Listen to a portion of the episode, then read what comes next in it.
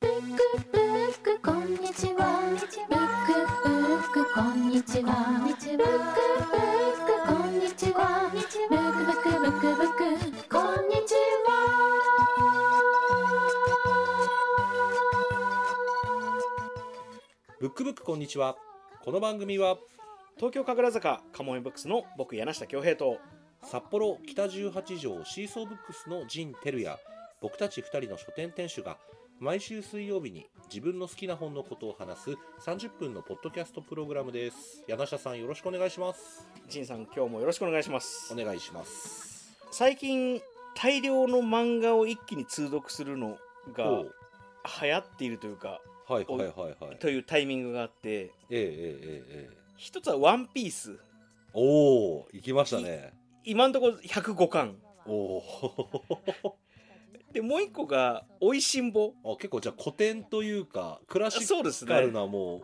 作品を読んでるってことですねそうですね意はい外はいに通読したことなかった2つをはいはいはいはいやってまあ「おいしんぼ」はねまだ途中なんですけれども、うんうんうん独特のまあこういったらなんでしょうねお説教感みたいなものも、まあ、あるはあるんですけれども、はいはいはいはいおおいしんぼおいしんぼですね、はいわかりますよ、うんただだから通してみると、まあ、90年代とかはいの、はいまあ、風俗詩としてやはりこれは貴重であるなと思いながら読んではいいはいはまいしはいて、はいはいまあまあなパワハラセクハラなんかバイオレンスがありますよねあるんでですが、あ るんですけど、まあまあこれはこれでこういう時代だったんだなというか漫画なんだなというか、うんそういうものも含めて最近読みましたねファミコンのカセットにもなってるぐらいやっぱり、あ確かに、ね人口に感謝してるというか、知られてますもんねそうですねいや「うんおいしんぼ」読み切ったらどんな気持ちになるんだろいやーちゃんと一応ね時間軸も進んでますしね、あの山岡さそんうですね結婚したりとか、う子な双子生まれたりとか そうそうそうそうそう和そう解があったりとか、いやクッキングパパと「おいしんぼ」はやっぱりなんかうんアメリカのドラマみたいだなと思いますね 確 かに確かに、うん家族が増えていく感じ、うんあのアニメ版がいいんですよ「はいはいはいはいあのおいしんぼはいはいはいはい」あれはね脚本が本当に良くてうんうんうん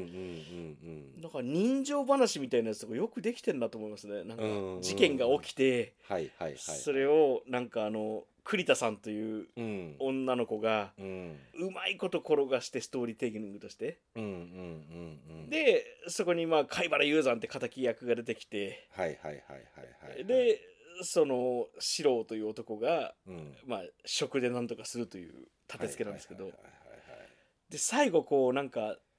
ドヒャーって感じでオチがついて、うんうんうんもうもう水戸黄門を見てるような本当にうまい脚 本でいやーちょっとネットフリックスとかでもねはい美味しんぼあるので、まあ、もしよかったら1話ぐらい見ていただいてもなんか流しっぱなしするのに本当にちょうどいいいやーでもあの思考と究極のはいはいはいはい対決ってあれ要は新聞社の企画じゃないですか両方ああそうですすねそうですねえ今だったらあんな予算多分つけないだろうなって思いますもん ねえいやー会社としてそうですよ、うんちょっと無理やりガリン高校の話してもいいで すかあのいあ出たや無理やり無理やりなんですけどあの前言ったその「ドライブブ」っていう漫画で僕えはえガリン高校の頃初めて知ったんですけど、はいはいはいやっぱどう見ても取材してますもんね、うんうんうんうんうんそのガリンコタワーのはいはいはいとガリンコ号を抑える絵とかは、うんうんうんあれ現地に行ってないと絶対にこの構図って取れないわはいはけいではすいよ。はいはいはいいはいはいやだから週刊連載とかの、うんでもちゃんと取材に行って、うんまあ、それなりにやっぱりちゃんと予算をかけてうんっていう書き方はやっぱあの時代のまあインターネットもなかったんでねはいはいやっぱはりいはいはい Google ストリートビューとかそういう取材ができない以上そうですよねううんん、で図足書を使館ってで調べる、うんいや本当にあれは独特ですね確かにそれはあるかもなうんあと「おいしんぼより」ってその刈谷哲さん本当にオーストラリアによく行ってんだなと思いましたこの人、はいはいはいはいはいはいはいオーストラリア界が異常に多い んだよ確かにね牛肉の力とかっていう回が確かあったと思うんですけどなあいやいやいなやんいかあそこやで よくも覚えて OG ビーフ出てきたと思うんだよなそうそうそうそうそうそう全部の州行ってるもんなオーストラリアニューサウスウェールズが最後だなとか言っていやすごいですねちょっともう一個ヨタ話続けてもいいですかはいはあいのもちろんですもちろん続けてくださいあのーこれ聞いてて楽しいかどうか全然想像つかないですけどうん初期の方にはい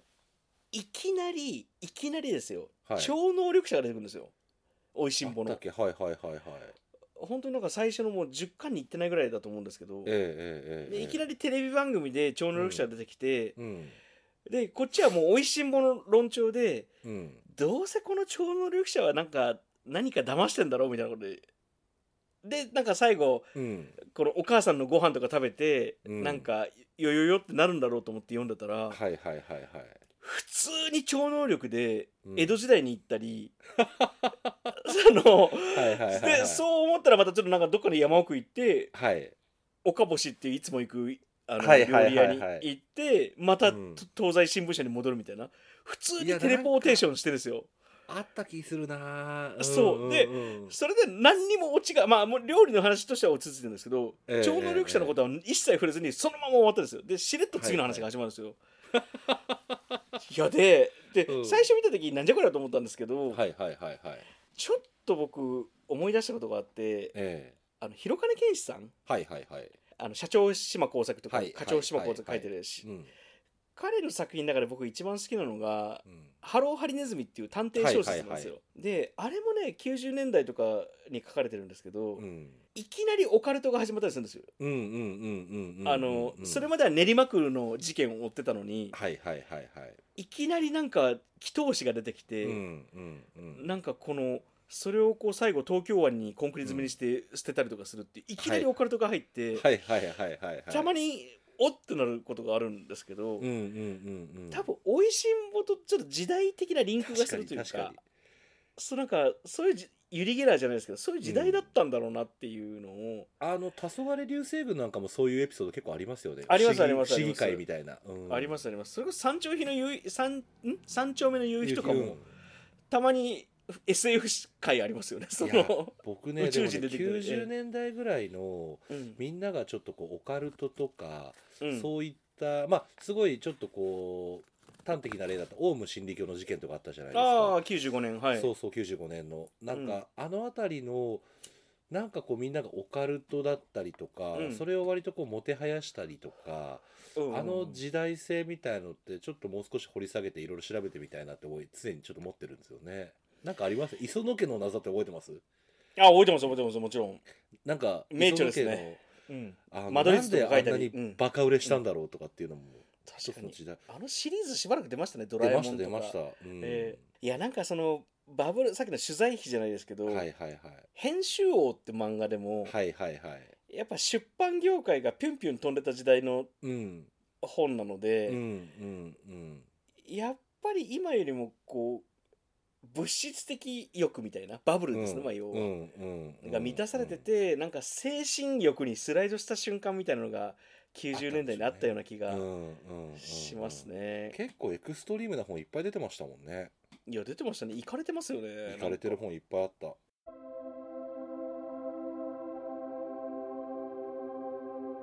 ブックブックこんにちはもう一個ヨタ話にヨタ話重ねてもいいですかはいはいはいどうぞどうぞいやこれ AI, AI の知性の話なんですけどはいはいあこれはでもちょっと興味深いよいやあのね今、うんあの今僕が話したずっと昔、えーハローハリネズミうんを読んでて、うんオカルト界っていうのが僕の体験として読書体験としてずっと頭にあったわけですよ。はいはいはいで「おいしんぼ」を読んでてオカルト界が出た時に、うんすあこの時代ってもしかしてこうかもなっていうその横のスライドがするわけじゃないですか。うんうんうんこの知性というか記憶のつながりみたいなものって、うんうんうんなんか面白いなって今日歩きながら思ったんですよ。はいはいはいはいで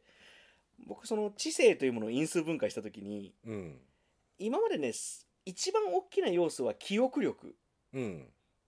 つまり自分の頭の中にどんだけストックがあって、はいはいはいそれをどう早く引き出すかっていうことうんうんうがん結構知性の中で大事なも要素なんじゃないかなと思っていったんですよ。うんうんで、もう一個はねし体力集中力というか、うんうんうんうん一つの物事を深く考え続けるって意外に体力がいるので、うんうん実は知性って因数分解すると体力と記憶力っていう2つのフィジカルにいくんじゃないかなと思ってるんですけど、うんうんうんう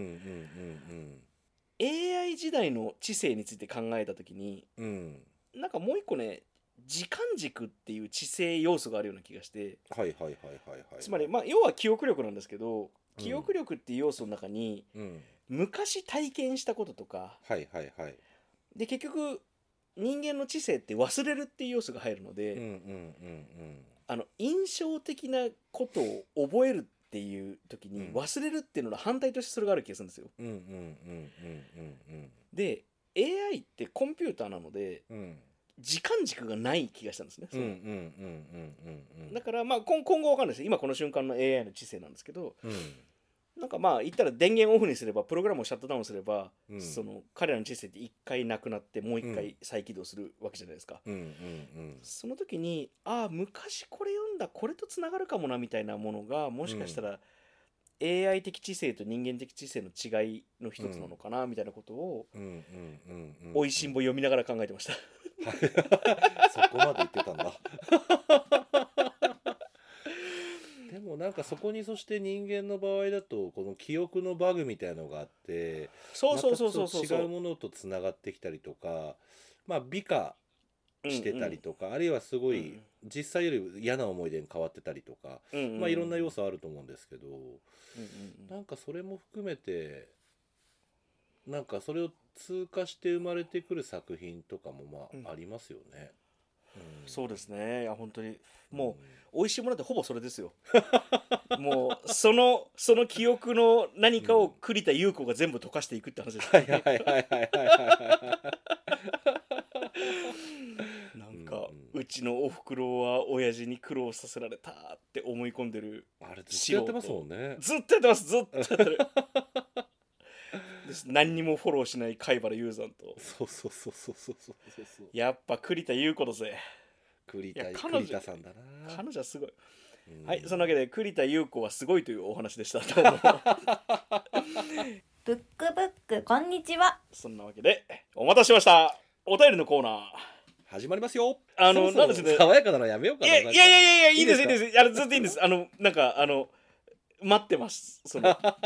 爽やかを待ってます、はいありがとうございます。 では僭越ながら読ませていただきますはい。龍神会で杯を受けたひよひよさんからのお便りです友ね人会って何回聞いてもちょっと笑っちゃうな。 ちょっとこれすごいセンスだよなこれ ここから聞いた人のために説明しておくと、ラジオネームポッドキャストネームっていう、まあ、ひよひよさんみたいなとともにいろんなラジオでですねリスナー群のことを一つあだ名みたいなのがついてるわけですよ、はいはいはいはいはい。えーリトルトゥースみたいなうんうんうんうんうん。でそれを今皆さんから募集してるわけですね、うんうんうんうん。で一つは僕の可愛いしおりちゃんっていうはい。群はい。 群があって、えーもう一つが龍神会柳神の会というです ね、そこで杯を受けたという群があります。 あと最近増えたのが、はいえー本をめでる人たちという、はいはいはい。これまた群がありまして、うんうんうん。えーその群に属してないという人は、まあ、自分でつけていただければという、そういうアンケート、まあ、お便りフォームになっているのでどんどんううお送りください。はいちなみにさらにちょっと付け加えて言うと龍神ええ会なぜか女性が多いっていうそうそうそうなぜかみんなやっぱワルワルが好きなのかななんでしょうねワルの魅力なのかなこれは、まあ、そのわけで龍神会で杯を受けたひよひよさんからのお便りです、うんこんにちは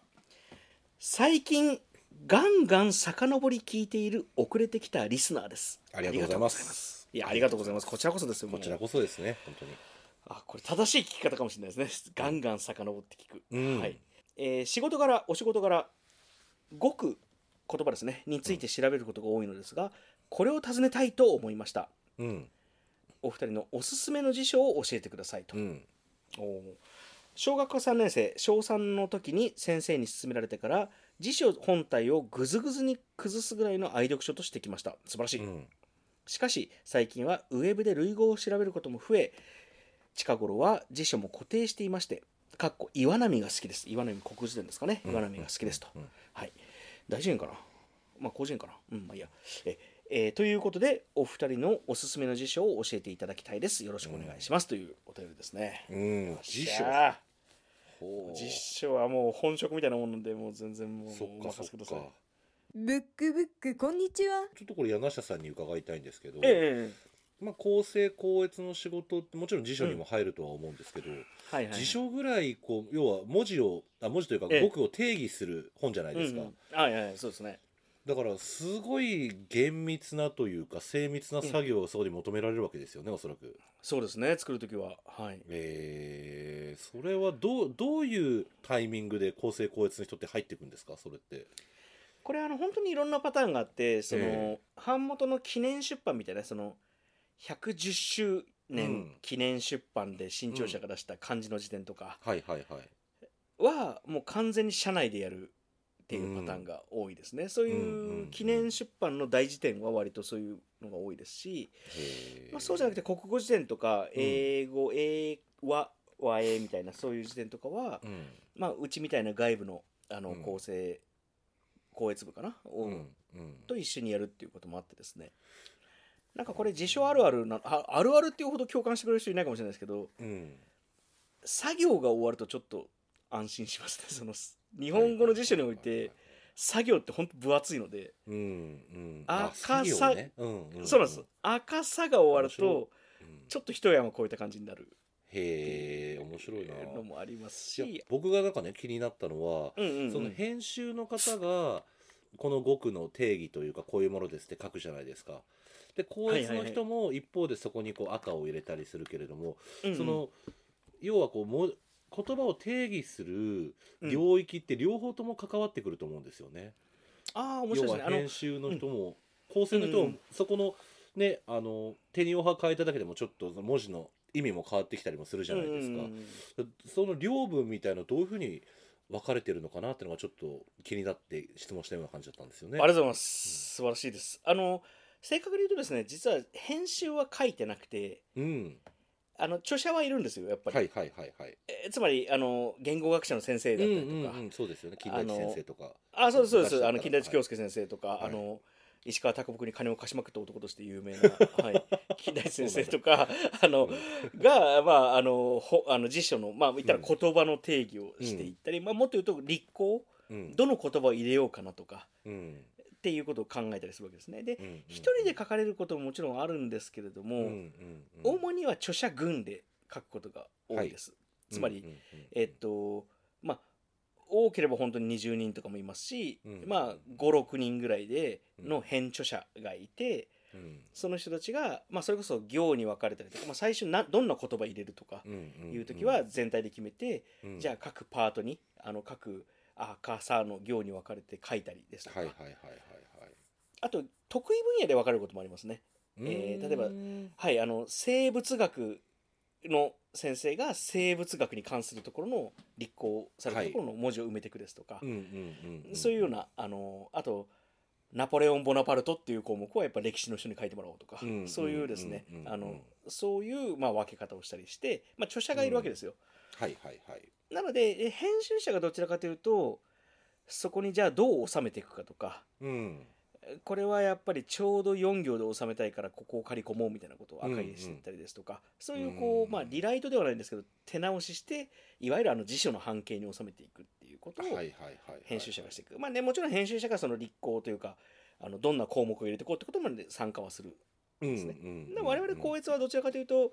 そこに対する純粋な間違いを見つけるというかうんうんうんうんうん。例えば常用漢字の改定があったら今まで常用漢字じゃなかったのが、次の2011年以降から出てくる辞書では常用漢字になるわけですから、うんうんうんじゃあ横に黒い三角形ついてないとまずいなこの漢字はとか、はいはいはいはいはいはいそういうこうもうルールにのっとった間違いっていうのを見つけていくのが辞書における校閲の仕事なになるってほいくどなので、えはいはいえまあい、そこははっきりしあてりまがすとうございね。ますいえいえうんうんうんそっ か辞書インタビューが始まりましていいですね。いやでも全然こう意外とみんな手に取ってるけれど、うんうんその制作過程とかみ全然こう知らないというか興味を持ったこともない人がほとんどだと思うんですよね。まあそうですよね。でもやっぱり自主編集集者は自主編集者で独特のなんていうか癖がある連中が多いというか一つの本に対して長ければ7年とかももっと長い時もありますけどかけてあの一つの辞書を作ってたりもするの改訂だけでもやっぱり 2, 2年ぐらいはかけてやるので、まあ、もっと短いのもありますけどねから他他、の編集部とはまた違ったあの作り方をしてますすね、はい、いやーそうですよねいや面白いなうんうん面白いですよねいやう本当んにすごい本ですよね考えてみたら Hello, book book. そんなわけで我々のおすすめ辞書をはい紹介していきましょうかいやーこれもう柳下さんにもう全て託したい僕もいやいやいやいやあの比較できるほど辞書読み込んでないですもんいやーまあでも思い出の辞書も含めてな気がしますね、はいジンさんなんかこう印象的な辞書はあるんですか僕は本当にもうやっぱり辞書って言ったらそれこそグズグズになるまであの、ええやっぱり英和辞典とかうんうんうんはやっぱり、まあジーニアスとかですよね本うん当うに、んうんベタなところで言うとそういうのはやっぱりかなり使い込んでたというか、うんうんうんいっぱい線も引いたし付箋もしたしみたいなそういう思い出出ありますけれども、まあ、今回僕の方で選んだのが、えーアメリカ俗語辞典っていうこれはあの自分の勉強のためにとかそういった目的で買ったわけではないんですけれども、うんうんまあ、古本屋さんに行った時になんとなくその想定がおしゃれでかっこよくてですね、うんうんそれでちょっと購入を決めたっていうのがあったんですけど、まあ、俗語辞典な1975年に研究者から出てる本、うんうんうん僕が持ってるのは第20版で90年に出てるおおあの辞書なんで辞典なんですよね。うんうんうんやっぱ俗語スラングは本当時代とともに1年と持たずに変わっていくようなものだから多分ここに載っていうんうんうるん俗語は今生きてるものってかなり数少ないとは思うんですけれどもその当時は「へえええこんな意味があるんだ」とか「あれ今こう僕らこういう意味で使ってるけどあここにはまだ載ってないな」とかっていうのもあったりとかしてうんなんか「ディグ」ってあの掘るですね。掘ええるとかは、あの辞書には、まあ、レコードを掘るみたいな意味とかありますけれども、この辞典の中にはまだそのレコードを掘るっていうあのスラングとしての意味合いは入ってなかったりとかへえ面白面白いなと思いますよね。いやー研究者もねあのうんー神楽坂下の交差点からちょっと歩いた市ヶ谷と神楽飯田橋の間にあるそうなんだ版元なんですけどえええー非常にあの身近なうん版元の一つですけど、うんうんいやうんうんそれこそね今仁さんがおっしゃった通りで我々が一般的に使ってる言葉日常会話の日本語とか英語うんと辞書に載るまでのタイムラグがあって、うんだから辞書に載ってないから間違ってる言葉でもないんですよね、うんうんうんうんうん辞書に載ってるからこれはこういう意味だっていうのを定義できるんですけどうんうんうんうんだから多分その間を埋めるのに俗語辞典があってうんうんうんでも俗語辞典に載る手前の俗語も多分あって、うんうん本当にストリートで使われてる言葉っていうのはやっぱり3年ぐらい経たないと辞書に載らない気がするのでいやそうですよね。ええあれなんか辞書って毎年改訂されて出るもんなんですか？あの辞書の種類にもよると思うんですけれども、それこそあの、はい学習参考書みたいなものはうん毎年改訂されますし、はいはいはいはいなんか今面白いのははいオックスフォードうのん、えイギリスの本なので当う然んまあ英語の英英辞書なんですけれども、日本語で言うと、んオックスフォードの大辞典はうんうん今アルファベットごとに改訂してますねへーつまり紙の本だったら A から Z まで26項目はいはいはいはいまとめてじゃないと本として出ないんですけど、うんうんウェブの辞書なのではいはいはいはいはいはい A の次は BB の次は C まあ本当は同時にやったりもするんですけど、うんうんうんうんみたいな感じでそういう意味では毎年、まあ、もっと言うとマンスリーで改訂されていく辞書になってたりしますねはいはいはい面白いですよなねんかこれなんもでねこんなことを聞いたかっていうとその俗語辞典もうん75年初版ではいはい90年に20版なのでお素晴らしい結構ペース早いなと思って15い年やーの間にいや1年を待たずに改訂されてるんだなと思って素やっぱ晴それらしいは辞ス書ラです、ンねグ、だからなのかなとかってちょっと今想像したりもしてみました、今何版ぐらいまで来てんだろいやどうなんだろうなねちょっうと調べてみまあしょるうのかかなあ今もう改訂されてないのかもしれないなもう終わったのかなかもしれないですね、うんあの初版が75年のやつが出てきた410円かちょっと欲しくなっちゃったなこいれやなんかジャケットが多分これ当時あの黒人の運動とか、うんうんうんううんんうんあのそういうのを多分結構配慮してるっていうか、まあ、スラング黒人の言葉めっちゃ多いからこのジャケットも、まあ、オレンジと緑ってこうアフロあのーなんだろうななんて言ったら表現したらいいのか分かんないけれどあの向こうのそのアフロカルチャーみたいなものをうんうん反映されてるようなあとヒッピーカルチャーとか、うんうんうんうんうん、そうブラッちょっとこれジャケ買いしたくなるそうそうそうそういいいいこれ想定ですねジャケ買いなんですよこれ僕も本当にいやいいですねあ1960年から70年代に生まれた俗語をほぼ完全に網羅し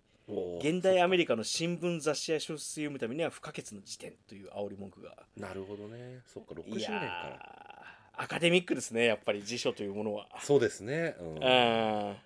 それでいいんだよなうんうんブックブックこんにちは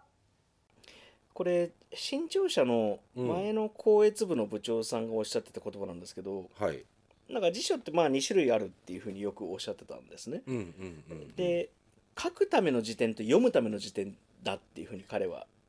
言っていてはいはいどはういいはうどういうことかっていうとうん書くための、まあ、ライターさんとかそのうん書くための、まあ、執筆者ですねうん辞典っていうのは日本語の場合ある程度言葉を広く捉えてくれる方が書きやすいと。うんうんうんうん例えば頭が硬いみたいな時に硬いっていう漢字の使い分けがまあ3種類あるわけですよ、うんうんうんその硬いが「こう」鉛筆のはい硬筆の「こう」ですね、うんうんうんは使えるのか「えー、こうん」国構えに古いですねうんが使えるのかみたいな時に限定されすぎちゃうと使えないものが出てきちゃううんうんうんうんから、ある程度広い定義をしてくれるのが書くための時点で、うんうん読むための時点っていうのはそれを狭めてくれると読みやすいと。うんうんうんうんなるほどこなの場合はこの漢字を使うんだなとかこの場合はこういう表現を使うんだなっていううんうんなんか彼はそういうふうに辞書を分類していてうんうんだからあのこの俗語辞典みたいなものはうん多分読むための辞典としてはいはいつまりはいはいはいこれでパブで黒人の方とか女の子にスラングで話せるようになるかというと多分そうじゃないと思うんですようんうんそうですねうんうんうん逆にその新聞とか文献を読むには多分いい辞書うんうんうんうんまあこの場合は書くじゃなくて喋るなんですけどうんうんうんで喋るよりも聞くとか読むうんの方が多分有効な時点なんだろうなっていううんうんうんうん気がしました。本本こんにちはすみませんよくわかりません僕のそういう意味ではおすすめ辞典はですねウェブの辞書だったらうん小学館から出てる日本国語大辞典、日本国語大辞典うんはい、聖戦版あのうん全3巻の上田と全3巻の辞書なんですけどうんうんうんもともと14冊とかそういう大辞典なのでえー14巻揃いみたいなそういう辞書なんですけれども、はいはいはいまあ、それをまあ聖戦版なんでこう選び抜いて3冊にしたっていううんのが今 iPhone とかでもアプリになっててうんうんうんあとジャパンナレッジっていうそのなんていうんですか会員制のサイトとかで使えるようになっててうんうんうんそれは仕事で本当によくお世話になりますねえこれはあの大辞典まあ百科事典的に使うこともできますしーうんうんうん面白いのがというか気が狂ってるのが基本的にその単語が日本語でいつ使われたかが全部網羅されてるんですよあのどういうことかというとうんうーん例えば辞書っていう単語を引くとですねはい立項されてるわけですね、辞書1言葉や文字をある観点から整理し配列しとかそういうにコンピューターのカタカナ変換システムでとかそういうふうにこう使われてるんですけど、その時に5言葉や文章という意味もあって、それが日本語でその定義が初めて出てきたのが1815年に刊行されたオランダの蘭ですね蘭東と書いてはい蘭蘭東ことはじめというのの下巻にですね、蘭蘭学は実事を辞書におすっていうような感じの,、あのはいことを書いてあはいはいっはてこの意味は面白い1815年に初めて出てきたんだっていうことが分かるような辞書なんですよ。ここれね、い結構役に立つんですよこれが。なんかそいやのー言葉が、えー日本語でどう使われたかなっるていうほ。どななんかその初出のタイミングがなんかあの有名なところだと僕ぐらいでも知ってるような例えば野球が正岡式が生んだえとかってあるじゃないですか、ええなんかそういうことが要はかいろんな単語にこうの説明としてその辞書には書かれてるってことですよね。えうんうんそうですそうです。皆さんが気になってる、えー通風ははいはいはい1921年から出てきますね。意外に新しい。 1921年意外に新しいです。意外とそうですね。うん意外と新しい です。そうなんですね。えええっていうのをこれはもうこの辞書を、まあ、書いた人が家にある膨大な蔵書かうんうんうらん確かこの辺に書いてあったなっていうのをひたすら探すっていう気の狂った作業をやっててですねいやすごいなーそれすごいですよねこれでも本当に一人の人間の人生費やさないとできないですね辞書っていやーそうですねもしかしたら一人の人間以上の人生を費そうやでしすよてね完成されていますねいやーそれで全うしていく人生って僕には全く想像つかないけどそういう方が確かにいて いやーすごいなだからアメリカ属国税なんてのもまあ膨大な作業量だと思うんですよいやね、そうですよねううんん、60年代から70年代のうん雑誌とか新聞とかに出てくる俗語を基本的に片っ端から集めていくわけじゃないですかいやーそうですよねで集めただけでやっとまだ終わってなくてそこにこう言葉の定義をこううん書いていってうんそれをまあうんその時代ですからこう活版に組んでうんそれを構成したり編集したりとかっていうことを考えるとまあ膨大な作業が発生してますよねてか言葉ってそしてまた地域地域でもかスラングなんか本当特にそうですけどいや地本当域地に域でも違うじゃないですかいやそうですね麻雀のルールが違うように前も紹介した雨の辞典とか、はいはいはいはいあの雨っていう単語に関してずっと載ってる辞典ですとか、うんあうんうとんアンブロース・ピアスの書いた「悪魔の辞典」とか、うんうんうんうんそういうちょっとエッセイっぽいじ辞典の名前を使ってエッセイっぽい言葉集みたいな本もあるんですけど、うんうんうんうんやっぱり ABC 順になあいえあいうえお順に並んでてはいご50音で全部正確にっていうのはちょっとまた一つ膨大なうん狂気を感じますよね。いやーなんか、まあ、紙のすり物として世に出るものとしては一つ究極の形って感じがしますよねなんかそうですねう、ーんまあ、まあそういう意味では僕ごめんなさいもう一個あの紙の辞書もご紹介しておくとうん岩波国語辞典も本当に仕事でよく使うんですけれどうんうも、んうんベネッセ表現読解国語辞典っていう結構お気に入りの昔から好きな辞書があって、はいはいはいはいはいこれは小学生とかが学習用辞書なんですよね、んあうのん学習用辞書っていうジャンルも一個あってうん例えば英語 AA でも英和でもいいんですけれども、うんロングマンの AA 辞典イングリッシュ・イうんンうんグリッシュ・ディクショナリーとかは本当に学習辞書として優れててうんうん会話文で出てくる上位3000語がちゃんとマークがついてるみたいなはいはいはいはいはいのが全部マークされていてそれ、うんその単語を拾うだけで覚えるだけでもう相当使えるみたいなそういう辞書もあるんですけど、うんうんうんこのベネッセ表現読解国語辞典もうんなんかね小学生が使う学習辞書としては結構優れててうんなんかささっきの漢字の使い分けみたいなものの定義がうん割と細かく書いてくれてるんですよ。うんうそんのうんあとねなぜかこれあの著者がうんへ哲学系の人が多くて。え小学生が使う国語辞典なのに実存主義みたいなののところの立項が妙にく細かく詳しいんですよその なんでこの小学生で実存主義なんて覚えなきゃいけないんだと思うんですけど、なんかそのアンバランスさもすごいなんか狂ってて好きで、えー読んでても面白い辞書の一つですねこれはねなるほどいや僕あんまり考えてこなかったんですけどあの、ええうちの息子がこええの4月にあの中学生に、うんうんまあ、なったんですけどなかなか今どうなんだろう辞書とかって交わされてるか、まあ、高校生ぐらいからあるのかな今も分かんないんですけど、うんうんちょっと辞書との距離感って今の学生と僕らって多分結構違うと思ってて、うんうんうんなんか辞書を買ってあげるのなんかいいかなって思いましたね。そうですねの時にベネッセ表現読解国語辞典っていうのは中学生ですけどおすすめできますかねいいですかねちょっともう少し小学生向けな気はするんですけどなるほどなるほどまあ、うあんっうんて困るもんではないあの、うん中学生だったら、うん英語の方がやっぱりはいはいはいはいはい。身近だと思うので、うん三省堂から出てるデリー・コンサイスのポケット版のす英和和英辞典ええとかは、学習辞書として使いやすいかというとそこまでではないんですけれども、うんやっぱり紙の辞書の一番いいところは書き込めるってところだと思うんうんですよ。うんうんうんで調べた単語をうんうんマーカーで黄色でも緑でもいいんですけど、はいはい引いておくとうん次調べた時にあこれ前調べてるじゃんっていう履歴が残るので。うんうんそういう意味では中学生に渡す辞書だったら英語辞書うんでポケット版の方がなんだかんだ持ち歩くというかうん気がするので、まあ、デイリーコンサイスとかは僕割と好きな辞書かもしれないですねいやそれこそ僕海外に行く時にそれ持って歩いてもうボロッボロになってはい本当はい背が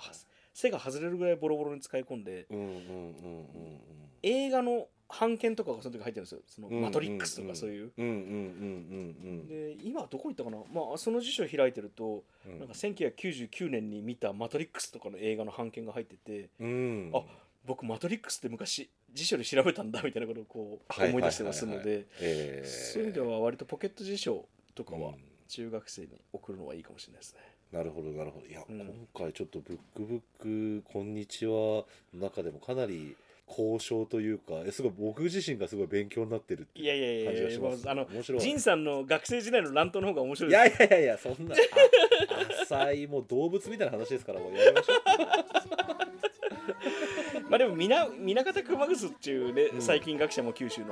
はいあのやっぱり動物的なことが知性につながるみたいなこと言ってたりしますから大立ち回りしてまたあみたいですからね本人まあもあそうそうそうそうそうそう南方熊楠っていう人はあの自由に吐けるんですよね確かね胃の中にあるものを自由に戻すことができるから喧嘩で負けなかったっていう伝説も残してる学者ですね動物ですよもう そうですね本当にではあのまたお会いしましょうカモメブックスとシーソーブックスのブックブックこんにちはでした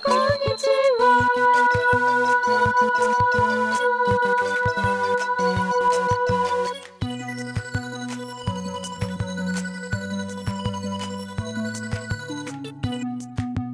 ックブックこんにちはは札幌北18条のシーソーブックス陣てるやと東京神楽坂のかもめブックス柳下恭平2人の書店店主が毎週水曜日に自分の好きな本のことを話すポッドキャストプログラムです。